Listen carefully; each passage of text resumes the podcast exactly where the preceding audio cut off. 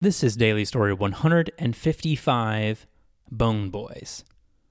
Who are the Bone Boys? No one knows for sure. Who can explain their bony charm? My favorite Bone Boy story is that of the great Canadian rockworm. I'll tell it to you now. Deep in the Canadian wild live the rockworm clan. The worms keep to themselves and burrow through the earth, eating delectable rocks. But one worm was different and more ambitious. It wanted more than just rocks.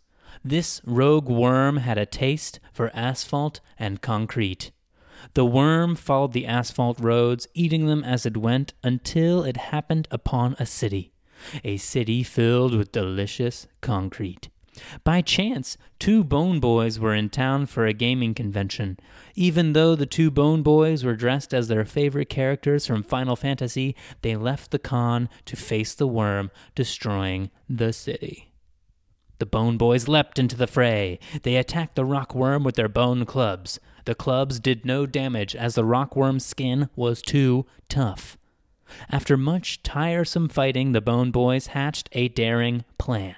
They would go into the rockworm's mouth and defeat it from the inside. The Bone Boys bravely entered the worm's gaping maw and were quickly crushed by the mass of jostling rubble in the worm's gastrointestinal tract.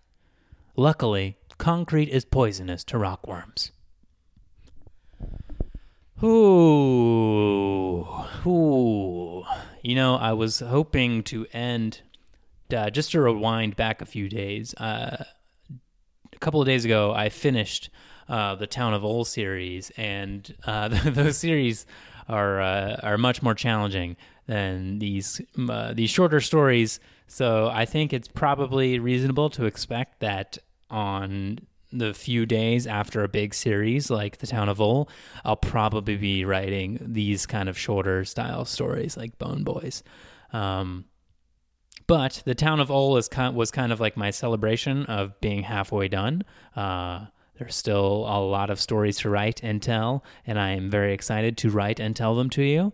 Uh, so I'm not going to be letting up. I'm still going to be uh, pedal to the metal uh, for story writing, but it is nice to be more than halfway done with the uh, with season two of the Daily Story Project.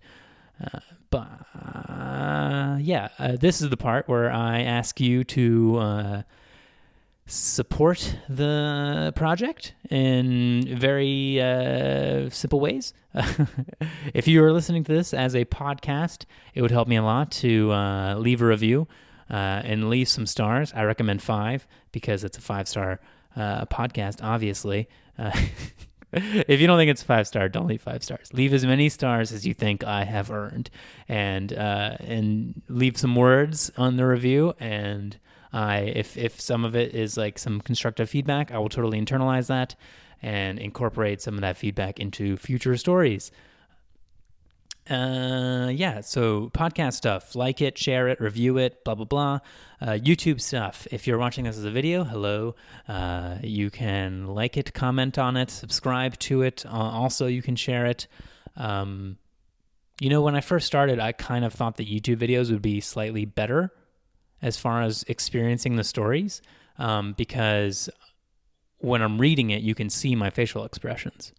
Um, what I think I've, I think I've reevaluated my position there, and I think maybe the image of me speaking um, is distracting. And I think probably the best way to experience the Daily Story Project is via the podcast. Um, I don't have a preference as far as which one you listen to or not. Um, I'm going to keep releasing them both as videos and podcasts. Uh, but I think if you want the full story experience, and some of my friends who are listening to this podcast uh, have confirmed this with me, uh, that the podcast is slightly better, I guess, because of like no visual stimulation, makes you kind of paint the pictures of the story in your head more. Uh, human brains are weird. And uh, yeah, so I, you know, this is just the part where I ramble at the end of uh, the fifth, every fifth story, and ask you to uh, support the podcast and just kind of brain dump a little things that I've been thinking about. And I think I'm running out of things to say, so I won't take up any more of your time. Suffice it to say, thank you for hanging out with me and listening to my silly stories. Bye.